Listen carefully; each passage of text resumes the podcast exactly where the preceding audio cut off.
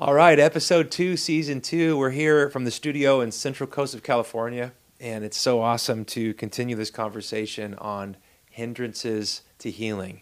We just walked through uh, number six and seven hindrances of your list of 12. Has it Yeah. grown? Yes. No, it's still 12. So we're going to pick up on, on uh, six, seven, number eight. But again, we want to just remind you the reason we're building out this, or the reason Dad and I'm just getting to dialogue with him back and forth, is we want to give you fuel. We want to give you tools to combat uh, the the liar. When the devil speaks, his native language is only to lie, and it's only to cause us to doubt in God's word. So these hindrances um, are, are ways for you to go search out the scriptures that Dad and I are referencing, and so that you can build your own tools. So that when the enemy says, "No, God's word's not for today," His power, no, He diminished. No, when, Christ reigned and when the apostles died, so when we build ourselves up in faith, we need things to build our faith, and nothing builds our faith. We had this talk this morning over coffee. What is the Word of God? Is just believing the truth and combating those lies with the truth. So, Dad, why don't you just pick us up on? Is I think we're set at number eight, two hindrances of healing. So I believe that number eight, hindrance to healing, is unconfessed sin Hmm. that makes your conscience not clear with God. Hmm. Paul told Timothy that the goal of the scriptures is that we would love from a pure heart, with a clear conscience, with a sincere faith. Yes. And so if our conscience isn't clear because the Holy Spirit has convicted us of something, we just need to confess it. And so the verse would be James 5:16 where he, where he said confess your sins to one another Yeah. Then you can pray for each other and be healed. Hmm. And so a lot of times unconfessed sin keeps healing from coming. Now let me make a hmm. disclaimer on this. Everybody that Jesus healed in the gospels had sin that wasn't confessed. Right. I'm talking about a believer's life that this podcast is going to believers that go to yes. churches. If the Holy Spirit's convicted you of something and you haven't confessed it, you need to confess it. You need to repent, Amen. stop, walk in obedient to the word so your conscience is clear, then your faith can be sincere. And so I really believe it's important to keep your conscience clear, okay? Yes. Uh, one of the biblical examples is Acts 19 revival when Ephesus had the revival where Paul started with 12, and after about four years, there's 50,000 believers because revival Man. exploded. Um, at the beginning of that revival, there was such conviction and power that people stood in line publicly to confess sins and to burn their witchcraft books. Right. And then there were so many miracles that that came that you couldn't keep track of it. And so, I think that confessing sin is one of the things that removes hindrances. And what I mean by that is when your conscience is clear between you and God, then your faith can be really simple and childlike, where you don't feel like, you know, Hebrews 4 says, Therefore, uh, we can approach the throne of grace with boldness to obtain help in our time of need. Nobody's going to come boldly to God if you think you're trying to cover up something. So That's that's, so- why confessing sin makes it makes you feel like you can run right to God. So good. And it's not because of what you've done, it's because you've been obedient to what his word is telling you to get obedient about. And Yes. so let me give you an example of what happened to me, Chad. One time I went Yeah. to New York City to preach a revival over a weekend and I was scheduled to preach on Saturday. Hmm. It started on Friday night. I was going to do Saturday and Sunday morning. And at night in my hotel room, Friday night, the Holy Spirit says, I don't want you to preach. Hmm. I want you to have the people confess sin. And I didn't know what that even meant. I'd never Wow. done that before. And I got to this church, and the pastor was there, and all the people, and they fed me breakfast, and everybody's excited about the day. And I said, I got up and I said, The Lord won't let me preach this morning. He told me we're going to confess sins publicly until we're done. Yay. And I thought, oh my word, this is weird. This is going to go over really, really bad. And I just put a mic on the stage that was in a little thing like this, and I sat on the front row from nine in the morning until nine at night. For 12 hours. It never ended. I mean, people people confess sins from 60, 70, 80 years before. Wow. They they confessed them. Okay, so I went to bed that night thinking that's the weirdest day I've ever been a part of. I don't even know what just happened. And on Sunday morning, we were scheduled to have two services. You know, mm. the first was nine, and then the second one was like eleven thirty. Well, we started at nine, and we didn't leave until five thirty that night with one service. There was over four hundred healings. When we left that day, the whole altar was lined with medicine that people just brought their medicine up and stacked it on the off on the altar. Wow. I remember there was a guy there, a, a, a Nazarene evangelist named Chuck Milhoff, who actually came with me because he was so hungry to see revival, and he wrote it in some evangelist magazine that, what he witnessed. He said, "I've never seen 12 hours of public confession of sin, and I've never seen 400 people healed in one service where the whole altar was lined with medicine because people felt God healed their bodies." And so I think Wow. one of the main hindrances of healings for Christians, not unbelievers, Right. unbelievers get healed all the time Hmm. without knowing that they're sinning. Yes. But I'm talking about people in the church that God's talked to them about something and they've just tried to avoid it. It blocks their faith from being simple and pure. And so we just need to get our hearts clear with God. Then we have faith that'll believe for anything God's word says. Yes. And the beautiful thing about that is one of our favorite passages, one of my favorite books is Hebrews because it just makes much of the supremacy of Jesus. I just love it. Whenever I'm in a lull, this is a life hack. I just read Hebrews and just get doused again with the revelation of Jesus. Hebrews and Colossians, especially for me personally. But I love Hebrews 10 when he talks about the, the, the new and living way that's been opened to us one of the, the fruits of walking and living in that new and living way is that our conscience are, are, are cleansed. It's, it's better than the blood of bulls and goats, that we don't have to live out of a shame, sin mindset mentality, but a son or daughter, royal co heir with Jesus mentality. And with Jesus, Father, I, I'm, I'm thinking of John 11, I know that you always hear me. And so, this, whatever the Father wants and wills and, and his kingdom manifest, ma- manifesting has no friction through the Son because the Son knows who he is. He's a beloved of the Father. And so I love this, this hindrance being defeated in us of a conscience that's weak. And I would I always say this I, I was raised in a holiness tradition, and I'm so thankful for that because I have such a high, high value for holiness, the fear of God, wanting to please Him. But one of those things, one of the things I'm thankful for my upbringing, Dad, uh, in your household, is is that that desire to maintain a clear conscience. And this this can look silly if you're a believer. I remember I was with a friend the other day, and and uh, a couple months ago, and he mentioned something uh, referring back to a story or a, a, a, a, memory that we shared. And the way he shared it, it, it had information that I actually never said. But in my heart, I'm like, man, that's not the full narrative. That, and, and so it, I'm illustrating how silly it was to anyone else, but because my heart wants to maintain clear, I had nothing to do with sin. It was just, I wanted to make something clear just because in my heart I have such a high value. Lord, there was a little prick in my conscience. So I'm just so, my point in bringing that silly story up, and it was actually very silly, is I would rather look like a fool of God, if you've revealed something, I'm just going to confess it to a brother. I'm just going to make it right, make amends, and have them be like, dude, that wasn't even a big deal. Then hold on to things and build up a lifetime of a clouded conscience so that whatever God wants to do in and then among and then through can just come forth with no friction. So I, I love this hindrance about just as for believers, especially, that our conscience can just stay clear. And man, this is just perpetual work. And that's why we need brothers and we need sisters. So, what's hindrance number nine? Hindrance number nine is fear.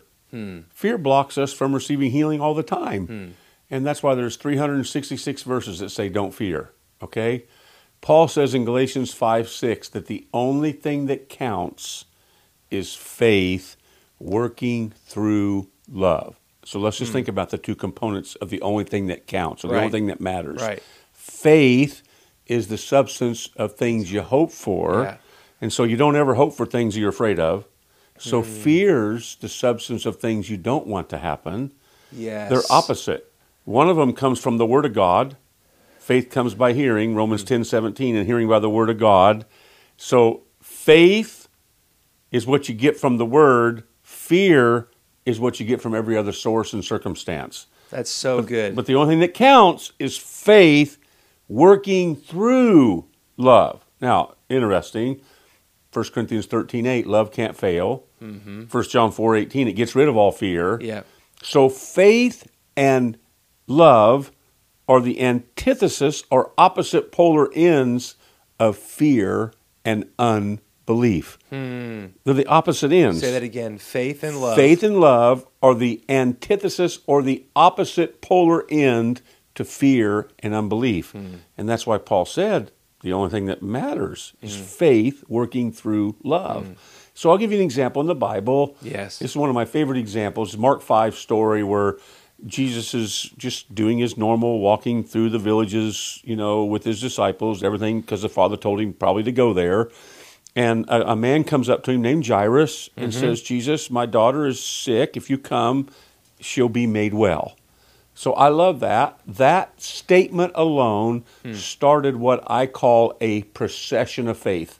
Yes. Usually it takes somebody's statement of faith that starts the procession of faith or a revival hmm. Or a move of the Spirit. yes. God always responds to faith. He doesn't respond to trouble. He doesn't respond to calamity. He doesn't operate with pity or hmm. sympathy. He operates with compassion to faith. He hmm. sees faith. Faith wows God, hmm. okay? So this Jairus, who's, by the way, his Hebrew name means faithful one, it's kind of interesting. Jesus, my daughter's sick. If you come and pray, I know she'll get well.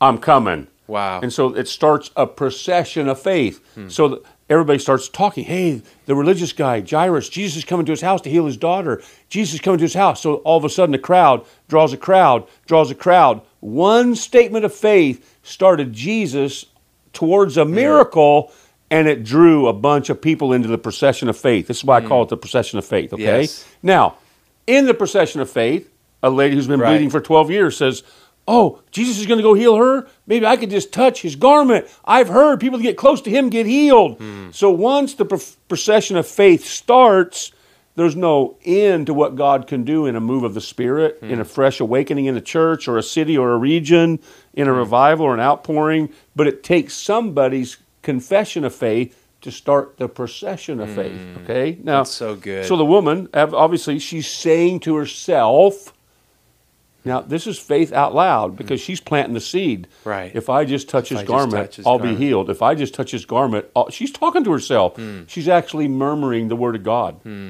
She's practicing Joshua 1 8. Yeah. She's just saying it, Psalm saying yeah, it, the saying low- it, saying it, saying it. Okay. So she touches him. Jesus feels the power leave him. Mm-hmm. He turns around. Who touched me? You know, and the disciples, Jesus, everybody touched you. No, no, no, no. Something's different. Power left me. Somebody touched me in faith. And so the woman knows she can't hide any longer. So. Right. she goes, It was me. I'm sorry. It was me, but I don't care. I'm healed. And Jesus looked at her and said, Your faith has made you whole. Hmm. And she was healed. Jesus had nothing to do with it except he was on the move because of someone's confession of faith that started the procession of faith. wow. Now, listen, So you're saying Jesus had nothing to do with it? He with didn't. it, in the sense of it, was not necessarily his initiative. She demanded something. She, she- drew drew on his power. she tapped into his anointing with her faith. Hmm. And every single one of us has the anointing living inside of us. wow. Every believer has that Jesus living in our spirit. We all have an anointing right now. 1 John 2:20. Right. We all have Christ in us, the hope of glory. Colossians 1:27. We all have Christ in us. 2 Corinthians 13:5. We have Christ in us. We're his temple. We're his Holy Spirit. So anyway, and so and so but then she's telling Jesus her story. It takes a little while. And then Jairus' assistants come to him and say, Yep. Don't bother the teacher anymore. It's too late. Your daughter died. Yes. Jesus heard that report. Yes. Now remember, faith comes by hearing the word of God. Fear comes by hearing every other source of words. Right. Okay? We need to guard our ear gates so Mm-hmm. Sure. much because if we're hearing nothing but the word of God, all we're going to have is faith that keeps building. But if we're hearing that report or this study or this, then all we're going to have is fear and unbelief that's going to keep building. Mm. Okay. Yes. So Jesus immediately turns to Jairus and he says in verse 36 Don't be afraid, keep believing. Isn't that amazing? Don't Wow. be afraid, keep believing. I have an opinion of why he said it because I don't think Jesus wants us to make statements out of fear and unbelief. Hmm. I think Jesus wants us to keep our mouth shut Hmm. until we're in faith so that our statements always are confessions of faith that keep the procession of faith going. Hmm. I think revivals stop Hmm. when people get disappointed, discouraged, afraid, Hmm. disillusioned, offended, whatever, and they start making statements out of that heart posture instead of a heart posture of faith that believes. So Jesus is telling Jairus, don't say a word until you're in faith again. Because right now, what you heard caused you to go into fear, Jairus, but my word hasn't changed. I'm coming from your first confession of faith while you thought I could still heal her. Yes. I need you to know I'm not just a healer, I'm a God who resurrects dead things as well. That's right. So you don't need to be afraid as long as you're in the procession of faith, which Hmm. always starts with our confession of faith. Yeah. What's so powerful, if you look at verse 34 and 5, daughter, your faith has healed you. Go in peace. Be freed from your suffering. That's the, and then it says, mm-hmm. while Jesus was still speaking, that's when the people came. And so when we think about, well, Chad, that sounds intense. Like we have to really pay attention to the voices that are vying for our attention and our affection and our allegiance and our faith. Yes. While Jesus is speaking, the words, daughter, your faith has healed you, other voices are speaking. So it, from the text here in verse 35, it's like interrupting Jesus with this other news of your daughter's dead. And so this this work of overcoming fear and unbelief so that we can walk in faith and love, which re- is the environment of the supernatural, the miraculous. These inter intersect and interface so much more than we we can even imagine, right? Like in real time. Like I'm walking the like you said, it was a confession of faith that released a pro- profession of procession of faith. But along the way, the enemy tried to hijack the train, right? So and, fin- he, al- yeah. and he always does. I mean, and we know we know that Jairus didn't say anything to stop it, Hmm. which means that's why Jesus let Jairus come into the room when he healed his daughter. oh, that's good. Because now think about this: if he would have gone into unbelief, he couldn't have him in there. Hmm. Because Jesus didn't want people in the room that didn't believe. That's why he only took Peter, Yep. James, and John. Yes. And he put out all the skeptical people that made fun of him by saying she's not dead, she's just sleeping. Jesus removed all the unbelievers so it would be an atmosphere of belief in the room. Man, that's okay? so good. But Jairus was invited in there. Yes. So Jesus' admonition don't be afraid yes. keep Just believing. believe. Hmm. Just believe, right? And so Jairus was invited. He got to see the story of his daughter's resurrection in real time, right with his own eyes, because he never went into fear. He stayed in belief Hmm. because he listened to the word of God and not the words of people. It's so There's good. so much to this lesson. Yeah, of course. But if you if you'll follow this story, Chad, there's two blind guys that heard about all the ruckus from the woman being healed, Hmm. the, from the shouts of Jairus' daughter being resurrected, that they started following Jesus as well. Hmm. And so I believe that if unbelief and fear and disappointment and resentment and all this stuff doesn't ever enter processions of faith, or yeah, that revival could go on and on and on in a city mm.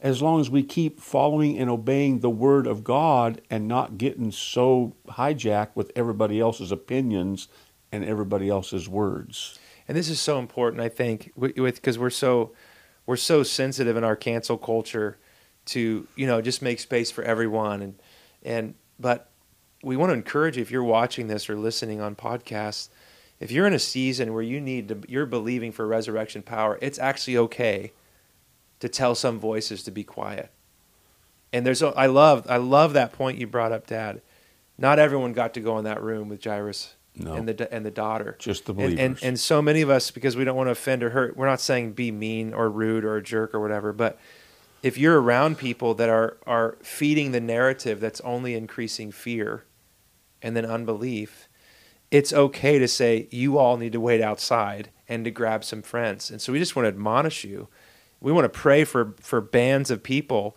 who will have peter james and john like friendships to contend for the miraculous power, the resurrection power of Jesus. And so, Dad, why don't we, this episode, we're, we're, we're landing the plane here.